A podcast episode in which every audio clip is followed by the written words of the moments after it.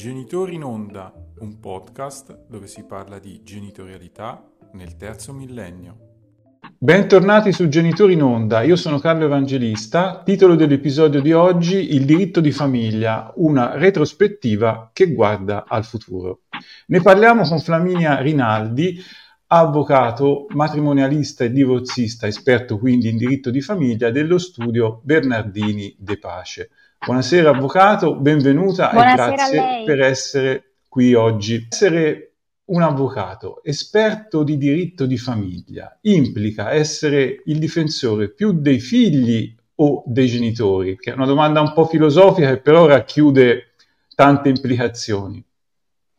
Allora, è difficile. Allora, si è sempre gli avvocati dei figli, un po' poi l'esperienza ti insegna che eh, con il passare del tempo riesci anche a, a, ad importi un po' con il genitore. Quindi è chiaro che se vedi un genitore che sta facendo un qualcosa di sbagliato, poiché nei tribunali sicuramente qualcuno se ne accorgerà perché eh, diciamo che ormai non passano neanche inosservate, l'audizione dei figli un po' incomincia a togliere no, la maschera di determinate, di determinate affermazioni che magari ha fatto un genitore piuttosto che un altro. Quindi si è sempre gli avvocati dei figli.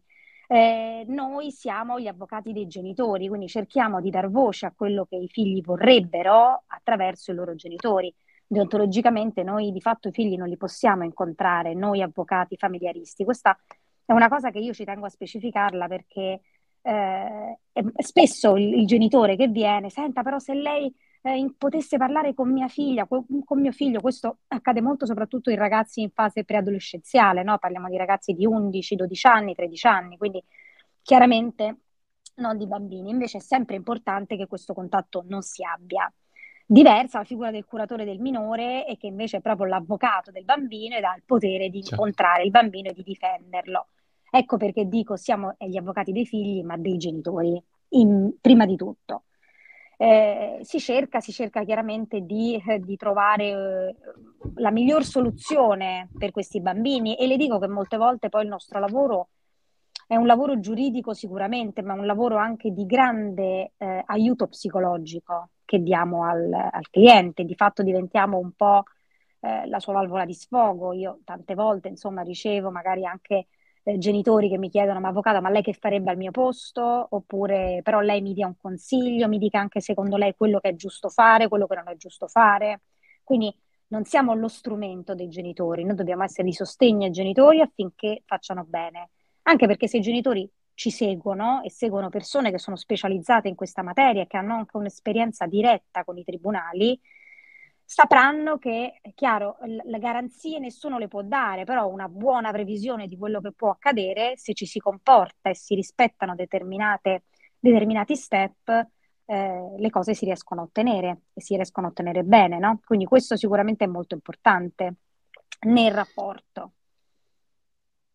Guardi, mi è capitato di avere genitori che mi, mi, chiedessero di fare un qualcosa che io ritenevo contrario all'interesse dei figli e è capitato anche di rinunciare al mandato per questo.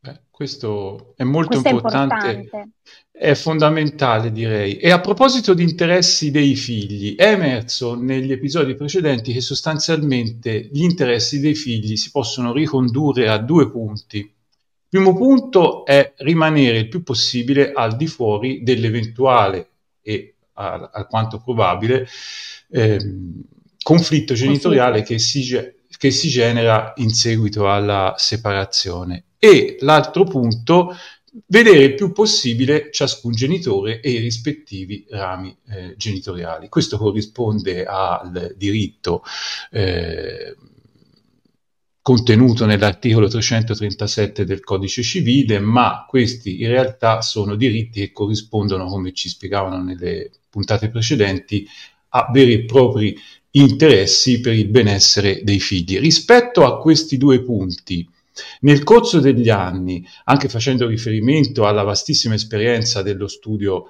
eh, Bernardini De Pace, che è specializzato proprio in diritto di famiglia, ha notato dei cambiamenti nel corso degli anni nella consapevolezza dei genitori rispetto a questi due punti che sono fondamentali per i figli nelle vicende separative?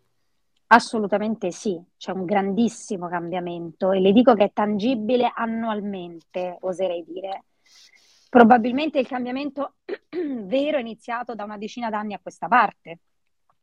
Te- un tempo le separazioni erano le separazioni canoniche, i figli stavano con la madre, i padri li vedevano poi il pomeriggio a settimana e poi i famosi weekend alternati no? che rendevano. Certo. Non è più così. Direi che il cambiamento è su più fronti. È un cambiamento sicuramente giuridico e giurisprudenziale di adattamento, ma forse è stato un cambiamento anche sociale, cioè i padri sono padri più presenti, sono padri più presenti della separazione, sì, sociale, culturale, direi forse anche di libertà.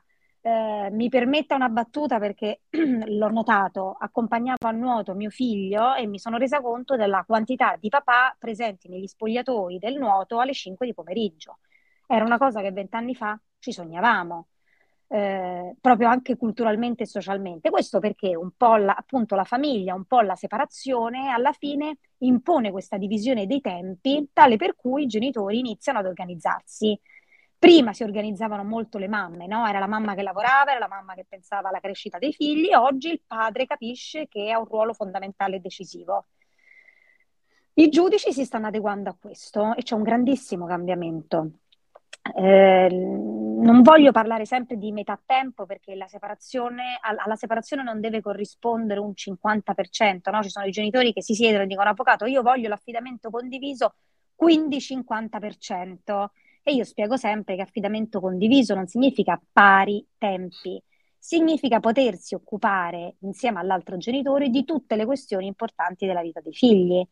Dopodiché, sulla tempistica, ci si viene incontro. Molto spesso si arriva a un, a un 50%, ma perché si arriva a un 50%? Perché si suggerisce anche al genitore che si sta separando di creare delle condizioni che siano il più favorevole possibile a una fruizione reale del tempo. Quindi da questo punto di vista e le posso dire che insomma i tribunali su questo ci seguono. Mm, papà che vedono figli una volta a settimana e weekend alternati, nel nostro studio noi non li abbiamo. Eh, mm. Diciamo che chi vede i figli quelle, secondo quelle tempistiche sono magari i genitori che non riescono, non possono o non vogliono. Eh, perché magari hanno anche attività lavorative molto intense, momenti di carriera molto difficili e quindi preferiscono eh, magari concentrare nel weekend la frequentazione con i figli. Però la maggior parte dei miei clienti, oltre ad avere tanti genitori, padri, collogatari dei figli, abbiamo anche padri che vedono figli in tempi considerevoli. Allora è ovvio, per tornare alla sua domanda iniziale, la serenità dei figli e toglierli dal conflitto, quello dovrebbe essere il, l'obiettivo principale. È un obiettivo che molte volte non è immediato, ma si conquista nel tempo, perché la separazione in sé, soprattutto all'inizio, porta inevitabilmente un po' di conflitto e forse anche una difficoltà all'adattamento di una nuova situazione, che non è soltanto per i bambini, ma molte volte è, è più dell'adulto, no? I figli, anzi, a volte vogliono... Il, per loro il regalo più grande che gli si può fare è decidete voi, fate voi, non mi mettete in mezzo, no? Perché il metterli in mezzo alla Lontani dal conflitto. Sì, significa farli scegliere. Guardi, in realtà è difficilissimo, eh? Eh, questa è una questione difficile la cartabbia di fatto, se, obbligandoci la maggior parte delle volte, quando sussistono dei grandi conflitti sui figli, a sentire il minore, il minore di 12 anni, un po' ci dice che i ragazzi non possono essere tenuti fuori dal conflitto, no? Perché se io già, se, se la legge già che mi dà l'opportunità di far sentire il minore, anzi lo reputa, le dico quasi un passaggio necessario, perché poi noi abbiamo tribunali che ancora sono del vecchio filone, quindi sento il figlio solo se è estremamente necessario, altri che invece hanno applicato il tenore della legge alla, alla lettera e quindi è un dovere sentire il figlio, altrimenti rischio addirittura che il procedimento sia vanificato. Esatto, quindi ehm, io sono del filone che non, non lo ritiene eh, sempre necessario laddove non ve ne siano chiaramente assolute ragioni per il motivo che diceva lei. È chiaro che se io porto un dodicenne in tribunale, lo sto coinvolgendo nel conflitto. Come si fa a dire che non lo coinvolgiamo nel conflitto? Lo coinvolgo, lo, ma eh, che, spero, credo che comunque sentendo anche il suo parere, che non è un parere vuoi stare con la mamma o con il papà, eh, perché domande dirette di quel genere, insomma, ringraziando Dio i giudici esperti non ne fanno, è sicuramente un modo per il giudice di cercare di capire qual è la vita di questo figlio. Forse perché alla fine non si fida realmente né di quello che dice la mamma né di quello che dice papà, il papà. Mi capita a volte, no? Di, di, papà che dicono: Allora sono io che lo porto a scuola, sono io che lo porto al nuoto, sono io che lo porto al, al, al, dal medico. La mamma dice lo stesso, e quindi a un certo punto il giudice, per vederci chiaro, vuole sentire il figlio e tendenzialmente la domanda è mi racconti un po' qual è la tua giornata tipo? Che cosa fai? Chi ti accompagna? Come vedi gli amici? Cercare forse anche di capire se c'è una serenità di vita del ragazzo o se si vede in qualche modo prendere le parti di un genitore piuttosto che un altro, perché ci sono anche ragazzi in questo senso che vengono stracaricati prima di un'udienza. Quindi, a proposito di questo, certo. La riforma Cartabia, eh, appunto, a pena di nullità, mi sembra di ricordare, ha mh, prescritto l'obbligo di, di, ascoltare il minore. Eh, ho letto e l'ho ascoltato alcune persone che sostengono che mh, c'è quasi uno spostamento eh, nella funzione di ascolto del minore eh, da eh, funzione a garanzia dell'interesse del minore ha quasi una sorta eh, di testimone rispetto soprattutto alle allegazioni, alle allegazioni di violenze e anche alle allegazioni riferite a casi in cui un, genito- un eh, figlio rifiuta l'altro genitore. Tant'è che oggi leggevo una sent- delle sentenze della Cassazione che già ehm, ha precisato che la funzione dell'ascolto del minore non è quella di essere testimone. Quindi penso che eh, l'ascolto del minore sarà sempre, diverrà sempre una questione mh, sempre più delicata.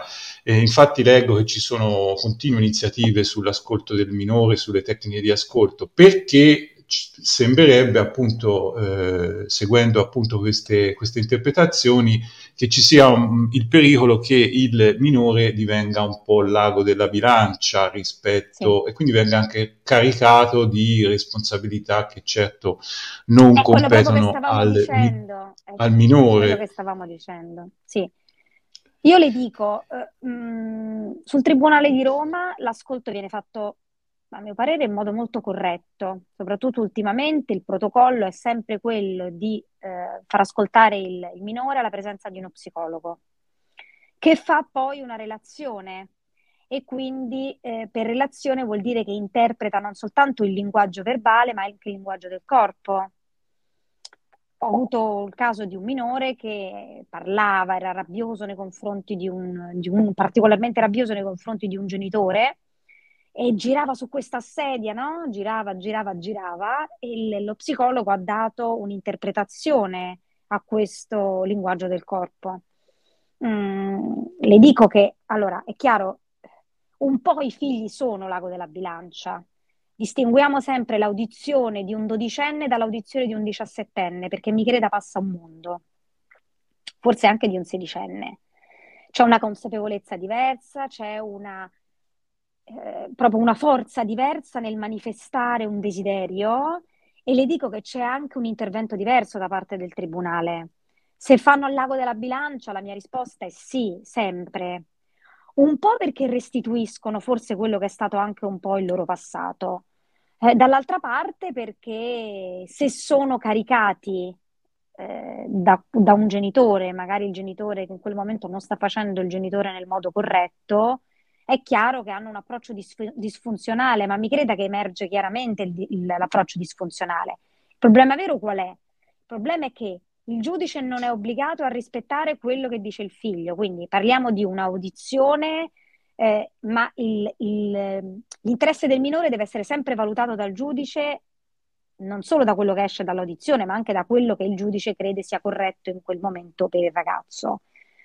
Non ci scordiamo che imporre a un sedicenne di andare da un, dal genitore che in quel momento sta rifiutando, visto che lei ha correttamente citato il rifiuto no? anche da parte di un figlio rispetto all'altro genitore, con qualcosa che a noi capita di frequente, è, è difficile perché il bambino di 10 anni, di 8 anni, di 9 anni lo porti, no? Cioè il genitore riesce ancora a imporre una, certa, una propria volontà, no? Di fronte a un provvedimento che dice che il bambino deve andare a weekend alternati dal papà, il bambino va a weekend alternati dal papà. Mi creda che a 16 anni, se anche io magistrato o io avvocato ritengo che sia sbagliato quell'atteggiamento che stai avendo, non si riesce a far cambiare perché o il provvedimento lo esegui con la forza pubblica e lei capisce che sarebbe pressoché impossibile, o altrimenti è difficile. Oltre che dannoso. Oltre che dannoso, è difficile per, la, per avvocato, ma è difficile anche per magistrati, ma è difficile anche per i curatori stessi,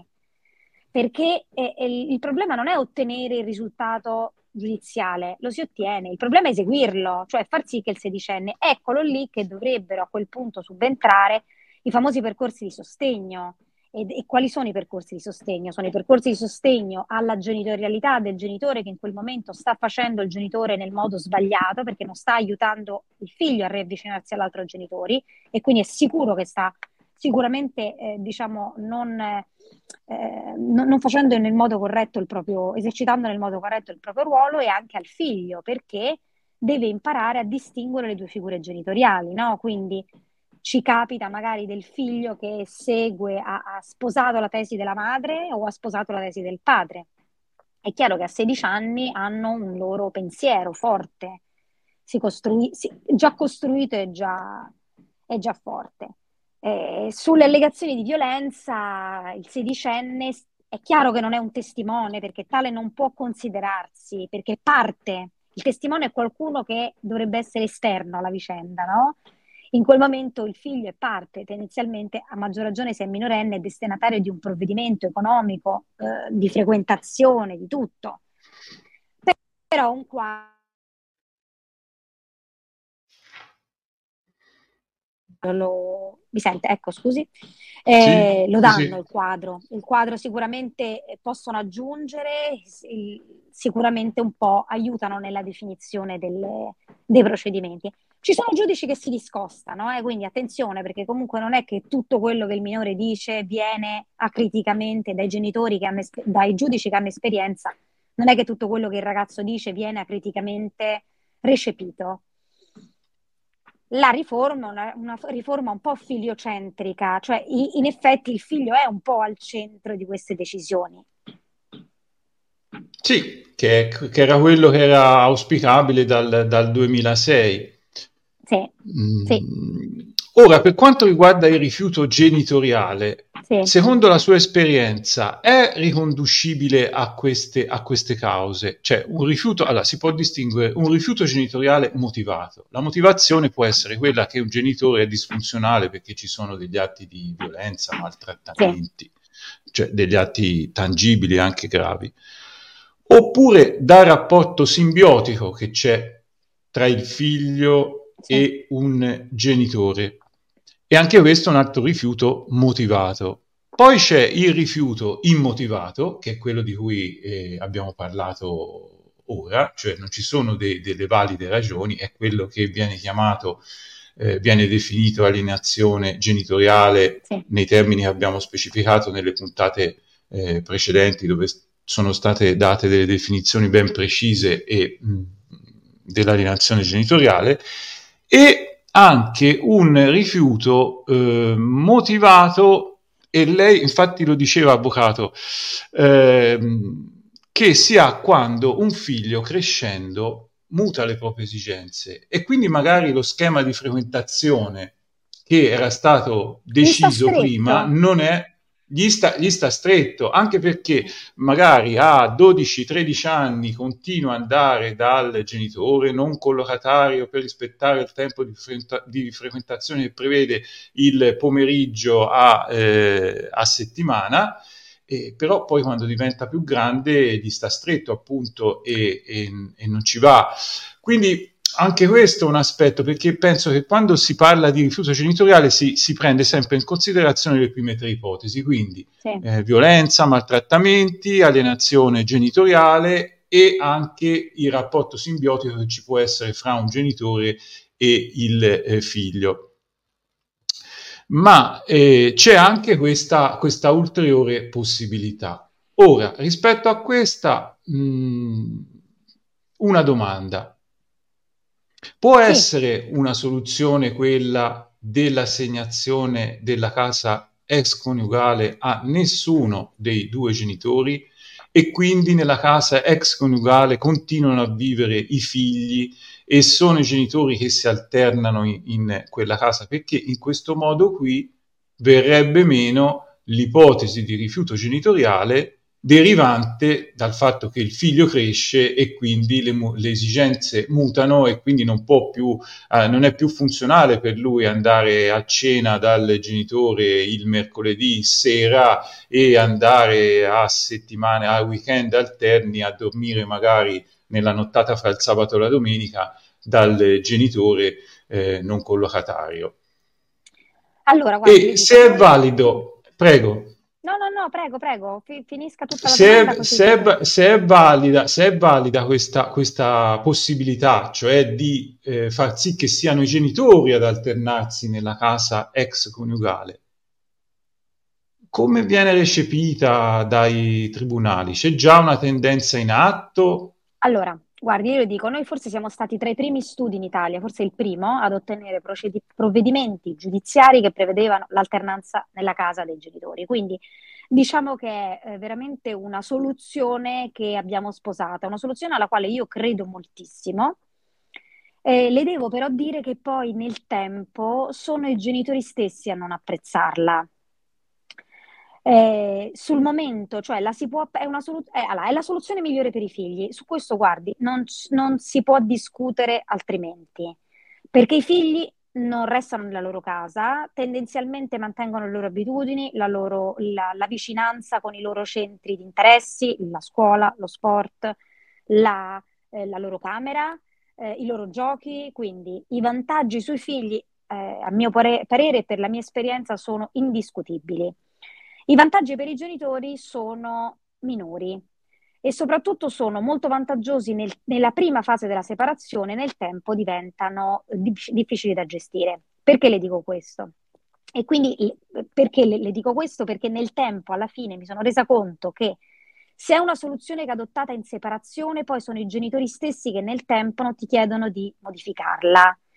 Perché poi eh, noi adulti abbiamo bisogno, forse più dei bambini, di avere stabilità. Cioè abbiamo bisogno di avere il nostro spazio, di avere la nostra casa, ci si crea, perché chiaramente da dopo la separazione si apre un mondo che forse prima era sconosciuto al genitore stesso, no? quindi la possibilità di avere nuove relazioni, e alla fine, eh, oltre a essere una soluzione sicuramente dispendiosa economicamente, perché non è dispendiosa nell'ipotesi nella quale il genitore che si allontana per quei tempi va, ad esempio, a casa della propria madre, ritorna nel, nella sua famiglia di origine, no? Allora a quel punto sono ospite di mia madre e di mio padre per i weekend che non sono di mia competenza e, oppure per la settimana che non è di mia competenza, se la turnazione è su base settimanale o, o diciamo infrasettimanale di weekend, altrimenti lei capisce che ci vogliono tre case. Quindi eh, sicuramente eh, una casa in più rispetto a una normale divisione. Eh, e poi perché? Perché nel momento in cui quel genitore, mettiamo il genitore che non va dalla propria famiglia di origine, ma quello che si affitta un'ulteriore abitazione perché dice comunque io voglio stare comodo no? nei periodi in cui esco da casa perché comunque lavoro tutto il giorno. A un certo punto, decorso il periodo della separazione, ha voglia che quello spazio che diventa il nuovo spazio del genitore sia lo spazio anche del proprio figlio, no? E quindi ha voglia, ha voglia che il figlio vada a casa propria. Io ho mamme che sono uscite da casa, ma anche papà che mi dicono avvocato, però a me fa piacere che mio figlio stia anche con me in quella casa, perché a quel punto la casa è vero che c'è l'alternanza, se la proprietà però non è al 50 e magari la proprietà è di uno dei due genitori, resta sempre la casa dell'altro. All'inizio uno non se ne rende conto, no? Perché la separazione è fresca, si ragiona ancora come un unico nucleo. Nel tempo il nucleo viene meno e quindi poi mh, mm, diventa disfunzionale, oltre che faticosissimo. È faticoso anche per i figli spostarsi, forse per loro lo è di più, ma noi genitori siamo disposti a fare molti meno sacrifici per loro e quindi mi creda che poi eh, è una soluzione che può essere temporanea. Temporanea è una soluzione ottima perché permette a tutti di sperimentarsi, ai figli di abituarsi ad avere come punto di riferimento un unico genitore in determinati tempi. Quindi non lo so, so che quel weekend che c'è la mamma, io devo contare sulla mamma Il weekend dopo c'è il papà, però no, almeno non devo cambiare casa. Quindi questo è eh, sicuramente un dato importante. Nel tempo non ho esempi di alternanze, mi creda che ne abbiamo fatte tante, che sono durate più di un anno e mezzo, due, perché poi alla fine uno dei due si è rifatto una vita e quindi nel rifarsi una vita poi a un certo punto ha sentito l'esigenza di razionalizzarla. Vero è che comunque pensare poi a una seconda casa un anno e mezzo dopo la separazione è sicuramente molto meno traumatico che eh, chiedere a un bambino nel pieno, eh, nella piena separazione cambia casa oppure esci da casa e vai a casa del papà o vai a casa della mamma perché i figli si sono sì. abituati nel frattempo a vivere una realtà diversa quindi è un, un ottimo certo. scivolo è un ottimo scivolo un ottimo scivolo Quindi però... nel, nel, breve periodo, ma nel lungo periodo non, non tiene questa soluzione. Non tiene, non tiene, per uno dei due non tiene, non tiene perché diventa eccessivamente faticoso e poi alla fine è il genitore che soffre di disturbo da stress perché non ha più quell'unico punto di riferimento, no? Eh, diventa lui il pacco postale. Sì, diventa lui il pacco diventa postale. lui il pacco postale, che dei due sempre meglio che sia il genitore il pacco postale che il, che il figlio... Ha, ammesso che la teoria del pacco postale poi abbia una valenza, ci è stato spiegato che non solo non, non, non l'ha, ma anche se la avesse, il beneficio di eh, stare con ciascun genitore è sempre maggiore in tempi congrui, che non significa il 50 e il 50%, ma ci spiegavano, ci hanno spiegato non si può andare al di sotto di un terzo e sopra di, i due terzi del tempo complessivo a disposizione, comunque eh, eh, il beneficio è sempre maggiore rispetto al costo mh, dovuto agli spostamenti del, del figlio. Guardi, infatti io consiglio sempre ai miei clienti, laddove è possibile, di prendere un'abitazione vicina. La vicinanza, probabilmente nelle grandi città, cambia la separazione. Perché uno non se ne rende conto, non è soltanto il genitore che non affronta lo spostamento, nel tempo anche il figlio potrà affrontare, perché ne, quando ha 10, 11, 12 anni iniziano a fare i piccoli tratti da soli, no? il, il, famoso tratto del marciapiede, riesce a uscire da scuola, arrivare a casa con lo stesso marciapiede. Alle medie i figli dei nostri clienti iniziano. Avere un genitore che abita nelle immediate vicinanze dell'altra casa dà vantaggio anche in questo senso, no? Al, sì. al figlio. È chiaro, come le dicevo, che se l'altro genitore trova una soluzione abitativa che è un raggio di, di chilometri estremamente distante, io credo che quello poi possa andare a deterioramento anche di quella che è il suo rapporto con il figlio, perché il figlio non vuole stare più in macchina, perché il figlio è stanco, i bambini cominciano a essere nervosi, no? Quindi i genitori mi dicono si nervosisce in macchina, quindi poi arriva a casa ed è nervoso, lo devo riportare di nuovo, ha fame. Allora, una soluzione del genere è ovvio che forse proporre l'alternanza nella casa potrebbe avere il, il gra- un grado di soddisfacimento eh, anche in termini di rapporti genitori-figli. Non si può mai parlare di, ehm, diciamo, di standard, perché se parliamo di standard usciamo, ogni famiglia ha le sue esigenze, ha le proprie abitudini alle proprie necessità economiche. È chiaro che quindi cercare di affrontare la situazione guardando a quella famiglia e quindi trovando una soluzione che sartorialmente è la migliore per quella famiglia è sicuramente il punto d'arrivo. Quindi eh, questo è poi il grande vantaggio dell'accordo no, rispetto al tribunale. Il tribunale fa più difficoltà a fare un, un provvedimento che sia sartoriale. Gli avvocati con un'ottima negoziazione con l'aiuto dei clienti, se hanno a cuore l'interesse dei figli, possono fare grandi cose.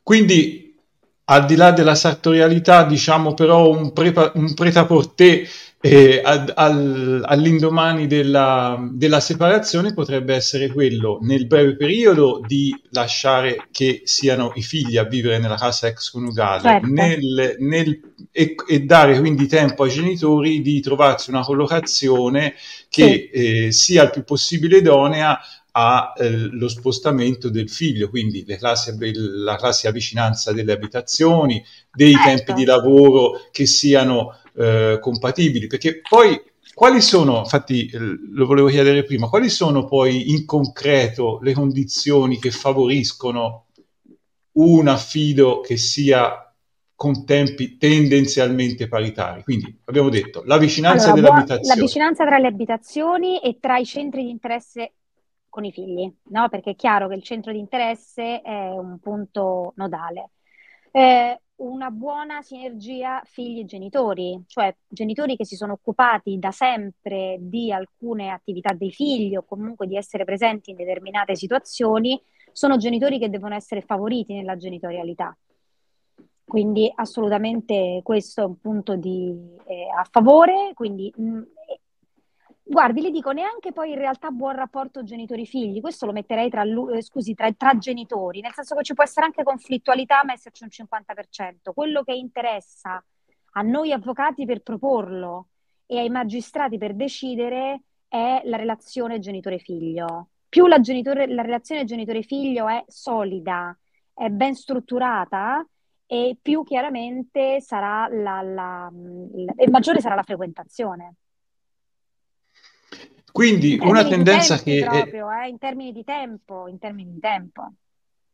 Quindi dicevo una tendenza che è già emersa, che lei ci conferma stasera dal suo punto di vista, che è molto ampio nell'ambito del diritto di famiglia, è che un buon consiglio che si potrebbe dare ai genitori è quello di provare il più possibile le vie alternative alla via giudiziaria, quindi le pratiche ADR. Ma quello sempre.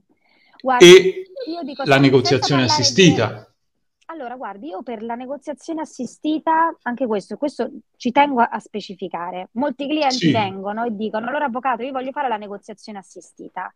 La negoziazione assistita è una modalità alternativa di risoluzione del conflitto, ma non è che io non posso negoziare senza negoziazione assistita. Cioè la negoziazione assistita può essere il finale. È una modalità di negoziazione.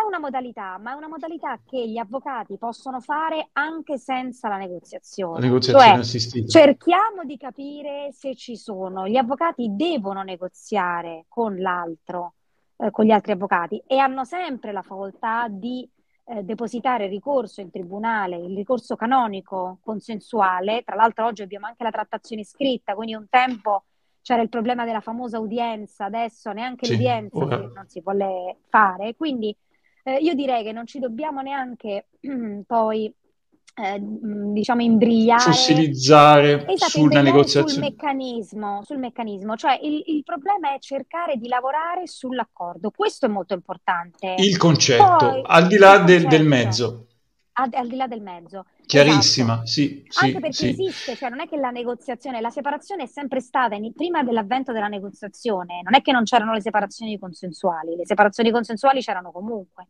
Anzi, molte volte la negoziazione assistita eh, io la sconsiglio in determinate situazioni come procedimento perché preferisco che ci sia il ricorso consensuale al tribunale per tutta una serie di, di, questioni, magari è meno veloce, è vero, ma certe volte la velocità è un deterrente. Non sempre nelle situazioni del, di diritto di famiglia la velocità aiuta. Molte volte invece c'è necessità di avere quei 3-4 mesi che separano il deposito del ricorso dall'udienza per metabolizzare, per precisare, per aggiustare e quindi è una soluzione che la, la, la la sposo, tra l'altro non sempre è possibile, pensiamo anche ai procedimenti di divorzio con l'una tantum, ci sono determinate situazioni, una tantum divorzile, ci sono determinate situazioni che ancora eh, rite- ritengo sia necessario il controllo da parte del magistrato, che è un controllo in realtà mh, di forma, no? E se ci sono minori anche un po' di sostanza, però è una via, le devo dire che io sposo la negoziazione assistita la usiamo in, in studio, la facciamo laddove veramente c'è una necessità di celerità. Altrimenti non disdegno il ricorso canonico in tribunale o ricorso congiunto, quindi eh, l'obiettivo è sempre l'accordo. Sempre con, con il sottofondo della possibilità di, di, di pensare in modo concreto appunto ad un accordo, quindi a una, una sorta di mediazione. Assolutamente sì, certo. Quindi. Ora, avvocato, due, due, punti. Ora abbiamo fatto un discorso generale interessantissimo perché sono emersi anche dei, dei, degli ottimi consigli pratici per affrontare la questione separativa. Io scenderei velocissimamente su due punti, e cioè mi chiedo, In base alla sua esperienza, quante volte vede applicate le sanzioni che ora sono previste dall'articolo 473 bis del codice di procedura civile al punto 39, cioè le sanzioni per il genitore inadempiente? Per genitore inadempiente, classico esempio è il genitore che non paga l'assegno di mantenimento, ma anche per il genitore che non rispetta di frequentazione.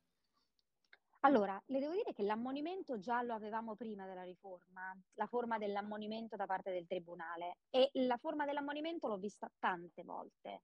Eh, per ammonimento intendiamo proprio un monito da parte del tribunale, un richiamo all'attenzione, un richiamo alla genitorialità e questo avviene spesso. Nei casi di grande conflittualità giudiziale mi è capitato spessissimo di leggere ammonisce il genitore a tenere un comportamento realmente funzionale alla bigenitorialità o realmente funzionale all'interesse del minore. Eh, quindi l'ammonimento tanto, la sanzione pecuniaria meno, molto meno. Bisognerà vedere adesso nella prassi se effettivamente i giudici l'applicheranno uh, uh, di più. C'è stato forse anche un po' un abuso di richieste e quindi ecco, l'ho vista di meno. L'ammonizione tanta, tanta vol- tante volte. E dico che più ammonizioni alla fine costruiscono un quadro, anzi restituiscono un quadro al tribunale che poi in sentenza viene valutato, anche con provvedimenti che sono limitativi poi di determinate decisioni. Vi porto un caso concreto.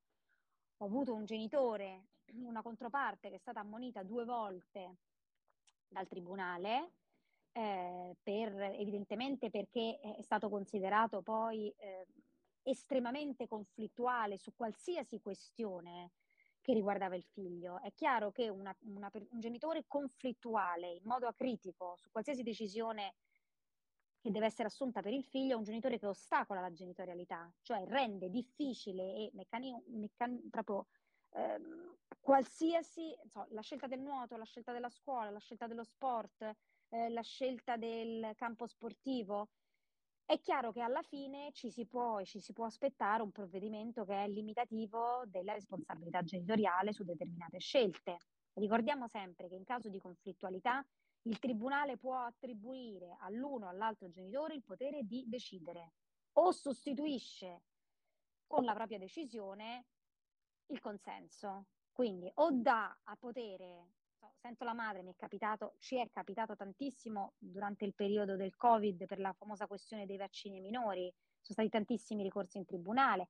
Ci capita ancora oggi sulla scelta della scuola, la scuola privata, la scuola pubblica, è ancora un tema caldissimo nelle separazioni. I tribunali che cosa fanno? Danno il potere all'un genitore o all'altro dopo aver sentito la campanella di entrambi o sono loro che decidono, in un senso o nell'altro.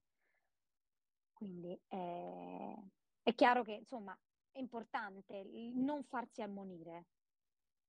È un monito. Forse la sanzione pecuniaria, se mi permetto, sarà quella che darà eh, brucia, brucia di più a volte, no? Perché l'ammonimento, se il genitore non ha compreso in realtà di aver provocato un danno con quel comportamento, molte volte leggere ammonisce dice vabbè, ma ammonito, però non succede niente molte volte la sanzione pecuniaria diventa un deterrente, no? È come la multa poi alla fine, la famosa contravvenzione stradale. Se ti ammoniscono probabilmente la macchina sulle strisce la seconda volta ce la riproponi, alla terza multa da 48 euro eviterai. Quindi io no, spero che poi... vengano utilizzate un po' più di frequente. Sì, anche perché è emerso nelle puntate precedenti che nei casi di immotivato rifiuto genitoriale i tempi di risposta sono fondamentali perché eh, il tempo gioca a favore del genitore che ostacola e a sfavore del genitore che subisce, l- co- che subisce l'ostacolo. Quindi si potrebbe evitare tanto contenzioso, non lo dico io, ma è emerso nelle puntate precedenti, se celermente e velocemente fossero applicati questi provvedimenti eh, sanzionatori che andrebbero nella direzione del bene del figlio, perché quando il rifiuto è immotivato eh, c'è tutto l'interesse per il figlio, oltre che il diritto, a beneficiare di entrambi i genitori. L'altro punto particolare riguarda, e questo mi incuriosisce molto, l'assegno di mantenimento una volta che il eh, figlio ha compiuto la maggiore età. Perché ehm, sin da piccolo mi ricordo, no? tutti ci ricordiamo eh, la banca che dava il famoso salvadenaio di, di, di, di, metallo in cui venivano messi risparmi. Quindi sin dagli anni 70 c'era questa tendenza a responsabilizzare anche dal punto di vista finanziario e poi l'aspetto finanziario è il riflesso di un aspetto di vita, perché eh, attraverso i mezzi finanziari ci, ci, si organizza buona parte della vita, quindi anche una funzione educativa molto caratterizzata e caratterizzante. Appunto c'era eh, questa tendenza a responsabilizzare anche i minorenni nella gestione del eh, risparmio.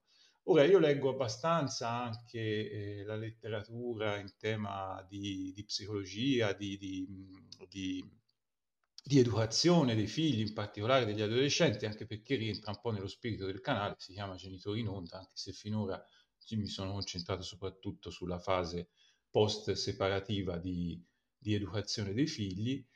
E allora io quando leggo eh, che è necessario eh, una modifica delle condizioni eh, di affido dei figli per poter far sì che al compimento della maggiore età l'assegno di mantenimento sia corrisposto direttamente al figlio, io da, da, non addetto ai lavori rimango un po' perplesso perché vedo questo meccanismo un po' lontano rispetto alla realtà rispetto alla vita di tutti i giorni e rispetto alla funzione concreta che dovrebbero svolgere i genitori nell'educazione dei propri figli. Cioè vedo un po' una distanza fra quello che viene deciso e quello che è la realtà. Mm. Però le chiedo per favore allora, di farmi capire meglio questo mio dubbio. Allora, è un, diciamo una, una, questione un po' delicata, perché come al solito dipende dalle situazioni che ci sono e anche dall'entità dell'assegno. Allora, inizierei con il dire questo, che chiaramente sull'accordo tutto può essere fatto, quindi molte volte non è che serve una modifica giudiziale, si può incaricare anche un avvocato di eh, sostanzialmente addivenire a una modifica congiunta eh, ma è motivata. Quindi molte volte le persone neanche chiedono, no? Uno dice se me l'avessi chiesto forse avremmo fatto. Sull'automatismo, l'automatismo eh, mi trova d'accordo, nel senso che parliamo molte volte di ragazzi che vivono ancora a casa con un genitore e quindi forse la, la, diciamo, la, la distinzione tra chi vive ancora a casa e il ragazzo che invece è andato a studiare a Milano eh, o a Firenze quindi è uscito dal nucleo familiare, è una distinzione fondamentale. Questo perché? Perché è vero che bisogna aiutare il ragazzo a ehm, diciamo, gestire le proprie finanze e che l'assegno è destinato al ragazzo, ma non ci scordiamo che l'assegno di mantenimento non viene dato esclusivamente, non è calcolato per le spese eh, voluttuarie al cinema, l'uscita, quindi la famosa paghetta del diciottenne, ma quell'assegno di mantenimento è stato calibrato da un tribunale o dai genitori sull'accordo sulle esigenze abitative, quindi le spese che il genitore con il quale il ragazzo vive tendenzialmente affronta per mantenerlo, quindi spese alimentari, spese abitative. Ecco perché a noi come studio, come abitudine, ci piace prevedere, e lo facciamo veramente spesso, che alla maggiore età una parte dell'assegno vada al figlio e una parte dell'assegno vada al genitore con cui il figlio è ancora convivente per la gestione delle spese. È vero che il ragazzo deve essere libero di gestire e deve imparare a gestire il proprio denaro e questo molte volte, le dico, salva anche il genitore collocatario da richieste che sono sovrastimate rispetto alle poss- possibilità del figlio. No? Uno dice questo è quello che tu puoi, a- puoi avere, quello su cui puoi contare, e incomincia a gestirlo, quindi non devi chiedere di più. Eh, dall'altra parte aiuta il genitore con la quale il, vi- il, figlio vive a continuare a farsi carico di tutta una serie di spese. Sono ragazzi che molte volte per l'età che hanno non frequentano più i genitori quel 50% di cui parlavamo. Perché? Perché comunque non è che il weekend stanno con il padre, il weekend stanno con gli amici, non stanno neanche con la madre. Quindi la casa diventa un dormitorio eh, diventa il famoso albergo, no? Arrivo dalla partita di calcetto, butto i vestiti, perché questo è quello che accade ai 19 anni, butto i vestiti e spero di ritrovarli due giorni dopo piegati nell'armadio, mangio perché comunque ho fame e, e questo fanno, quindi le ore in casa sono ore veramente limitate. Eh, ecco perché dico che bisogna parlare poi anche di singoli casi. Abbiamo genitori che hanno assegni a contenuto strettamente alimentare, quindi assegni molto bassi. Lei capisce che un assegno alimentare è un assegno che non può essere destinato al figlio perché già solo quello si esaurisce nel mantenimento ordinario che quel genitore deve mettere a disposizione del figlio. Diverso se cominciamo a parlare di un assegno di 700, 800, 1000 euro e via dicendo, è chiaro che invece lì può essere prevista una spartizione, magari 200-300 euro dati per la parte alimentare e il resto invece di gestione della capacità economica del figlio. Tutt'altra natura e tutt'altro discorso se il figlio maggiorenne si trasferisce a vivere in un'altra città. A quel punto è corretto che l'assegno venga dato direttamente al figlio, perché tendenzialmente il genitore collocatario prenderebbe quella parte di assegno, ma di fatto poi le reimpiegherebbe. Eh, io dico, un giro di denaro che ha anche poco senso, no? Perché è un boni- su tre bonifici praticamente. Infatti. Allora a quel punto è anche corretto per responsabilizzare il figlio, ma forse anche per dare la giusta gratitudine al genitore che dà l'assegno, perché poi è un problema mi creda, economico, ma molto psicologico. Cioè io ho genitori, mi riferisco sempre ai papà perché sono l- quelli che tendenzialmente danno l'assegno di mantenimento, di fatto è così ce lo dice l'Istat. Se, non dando l'assegno molte volte spenderebbero di più rispetto a quello che danno, no? Perché quello che danno ti pesa, però perché mi pesa? Perché non so dove va a finire, no? C'è sempre il concetto che l'assegno non è soggetto a rendicontazione, quindi di fatto io genitore non esatto. capisco in cosa viene speso. Questo è un qualcosa certo. che destabilizza psicologicamente, no? Ecco perché. E forse anche volte... praticamente, non solo psicologicamente, perché addirittura sì, se io ho letto delle sentenze in merito alla Cassazione, significa che ge- quel genitore lì è stato costretto, tra virgolette, ri- ad arrivare fino in Cassazione per vedere eh, cosa sì. ne pensava eh, l'autorità giudiziaria. Insomma, per una questione del genere, essere costretti a sostenere dei costi, ad aspettare dei tempi ed arrivare alla Corte di Cassazione mi sembra, mi sembra ah, poco funzionale. a far diventare maggiorenne il figlio. Sì, sì, infatti, alla fine tutto dipende, tutto si riconduce alla sensibilità delle persone. Ecco perché allora, forse anche da... ma anche all'entità degli assegni. Ecco, su questo io ci tenevo molto, ci tengo molto ecco, a, a, precisarlo. Sì, perché l'entità sì, come, già, come dicevo. Fa tanto perché un assegno da 300 euro al mese è diverso da un assegno di 700 euro al mese. Cioè un assegno di 300 euro al mese, 200 euro al mese va a esaurire le esigenze alimentari e strettamente abitative. So, la, il pagamento di, un, di, una parte di contratto di locazione.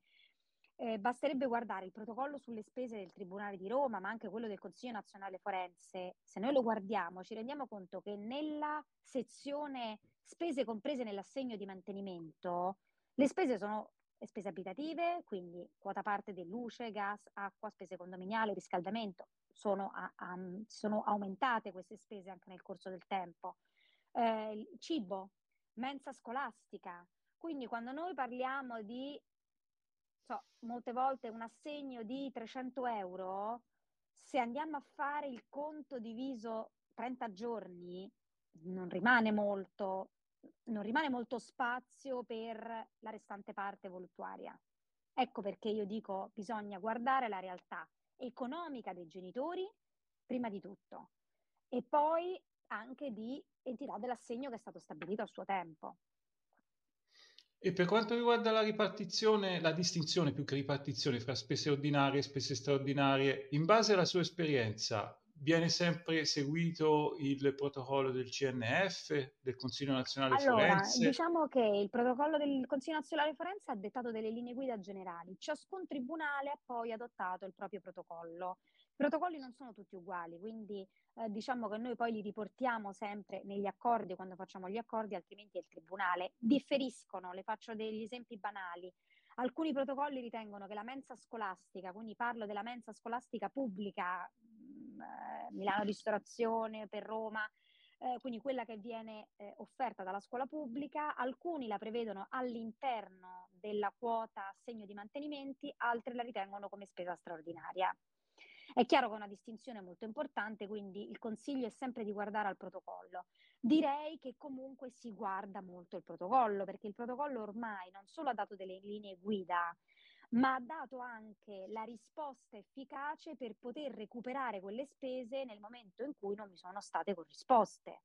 Perché le dico questo? Perché il protocollo si divide in protocollo eh, spese straordinarie subordinate al consenso Spese straordinarie non subordinate al consenso. Mi riferisco ai libri di testo, è la questione che le viene più facile di tutti. Cioè, l'istituto scolastico dà l- del, invita all'inizio dell'anno a, lo studente a comprare determinati libri, il genitore non può dire non sono d'accordo su quei libri.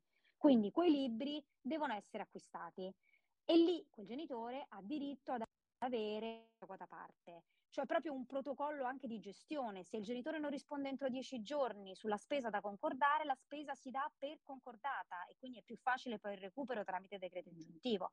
Direi che hanno risolto parecchie, parecchie discussioni i protocolli e quindi assolutamente sì, vengono eh, guardati. Rimango perplesso solo a sintesi di, di, di questa sua esposizione sul fatto che vi siano protocolli diversi in tribunali diversi le dico, eh, è vero fino in parte questo, nel senso mm. che ciascun eh, eh, tribunale, adottando un proprio protocollo, nel momento in cui poi va a assumere la decisione sull'assegno di mantenimento, considera il proprio protocollo. E quindi e là sta poi anche la bravura no, del professionista a far capire quali sono le spese reali del figlio, cosa che fanno pochissimi avvocati. Si tende la maggior parte delle volte a fare una richiesta economica che non è giustificata da voci di spese concrete.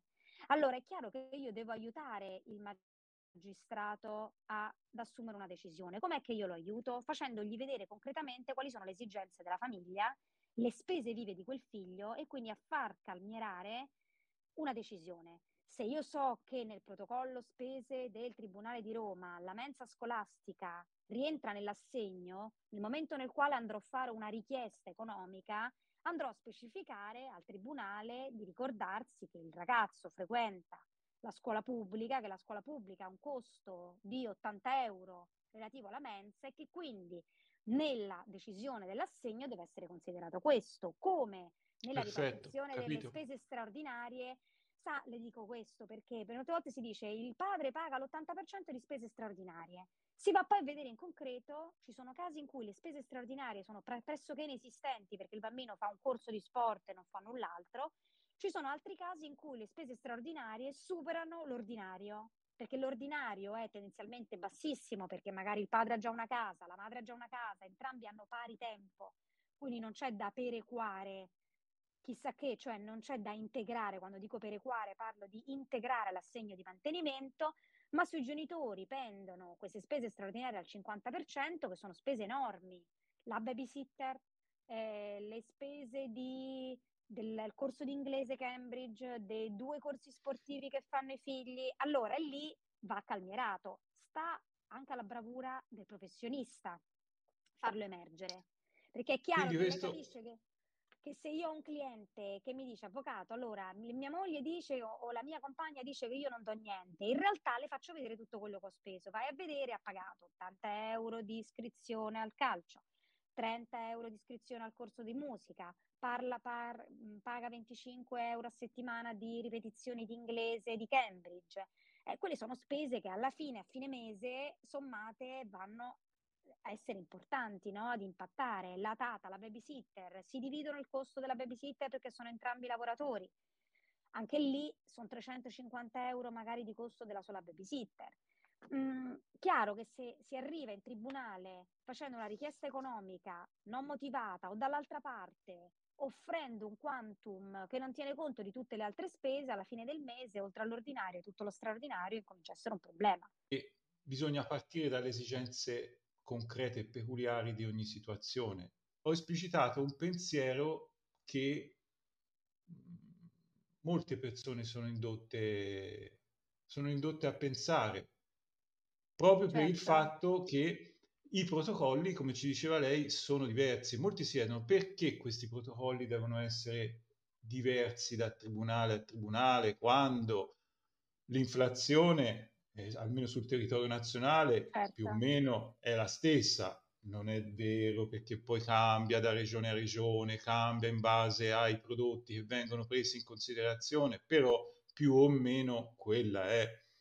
Ecco, questo, questo guardi, è fondamentale voglio... perché ci ha fatto capire che poi rientra un po', se, se, se sintetizzo bene, anche in un modo di operare mh, che caratterizza un po' un, un certo tipo di eh, eh, modo di affrontare queste questioni, cioè scendere sempre nel peculiare, nella situazione specifica, cioè mai, a, mai calare dall'alto degli schemi, ma andare Guardi, a vedere se posso permettermi, non per introdurre un discorso, eh, però quello che la legge Cartabia poi a un certo punto ha chiesto, i magistrati hanno chiesto, è questo famoso piano genitoriale.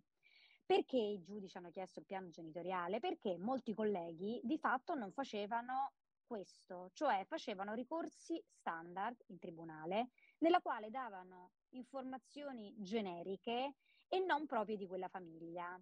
E quindi che cosa è successo? È successo eh, che i, i giudici hanno avuto la necessità di avere un piano concreto di quella famiglia. Quando io ti chiedo di compilare il piano genitoriale, che è un qualcosa che noi come studio Bernardini De Pace facevamo da molto prima che venisse introdotta la famiglia, cioè appena un cliente si siede in studio, consegniamo il protocollo sulle spese del nostro tribunale o del tribunale al quale fa riferimento la causa, andiamo a vedere certo. sempre se c'è un protocollo perché incominciamo a dire lei mi incomincia a calibrare le spese guardando il protocollo, cosa spende e cosa è. Dopodiché mi dica quali sono le abitudini della sua famiglia. Il magistrato ha bisogno del piano genitoriale anche per questo, per poter prendere e assumere una decisione che non sia standardizzata, ma che sia resa su fotografia di quella specifica famiglia e sulle esigenze di quel bambino mancavano questo tipo di informazioni, cioè le informazioni del piano genitoriale sono esattamente quelle informazioni che un buon professionista che tratta la materia del diritto di famiglia dovrebbe inserire in un ricorso introduttivo, in una memoria difensiva. Più si danno elementi al tribunale per capire e comprendere abitudini e esigenze economiche della famiglia, e più il magistrato assumerà una decisione aderente a quella famiglia. E questo, guardi, mi crede, è un principio fondamentale perché io mi ritrovo tantissimi clienti che vengono con provvedimenti già assunti e con atti già fatti e mi dicono guardi perché la mia situazione è questa, questa e questa. E uno dice senta ma l'ha scritto al magistrato, è stato spiegato, si va poi a leggere e manca tutta questa parte. Allora, come lo doveva sapere il magistrato? Il magistrato non è che vive nelle vostre case, quindi se non gli si danno subito determinate informazioni importanti, chiaramente fa anche difficoltà a prendere una decisione aderente. E quindi che cosa fa? Prende una decisione standardizzata, standardizzata sui redditi, standardizzato su quello che sui protocolli. Sappiamo. Bravissimo. Il piano genitoriale credo che in questo aiuterà un po'. Sì, come, come riflesso del fatto anche sulla parte economica, che è una conseguenza de, de, della peculiarità, della peculiarità di ogni, di ogni, di ogni certo. famiglia. Io la ringrazio infinitamente per le spiegazioni puntuali e utili che ci ha dato e per il tempo che ci ha dedicato e ringrazio tutte le persone che ascolteranno questo episodio. Grazie davvero, avvocato. Lei. Buona serata. A sua disposizione. Arrivederci. Genitori in onda, un podcast dove si parla di genitorialità nel terzo millennio.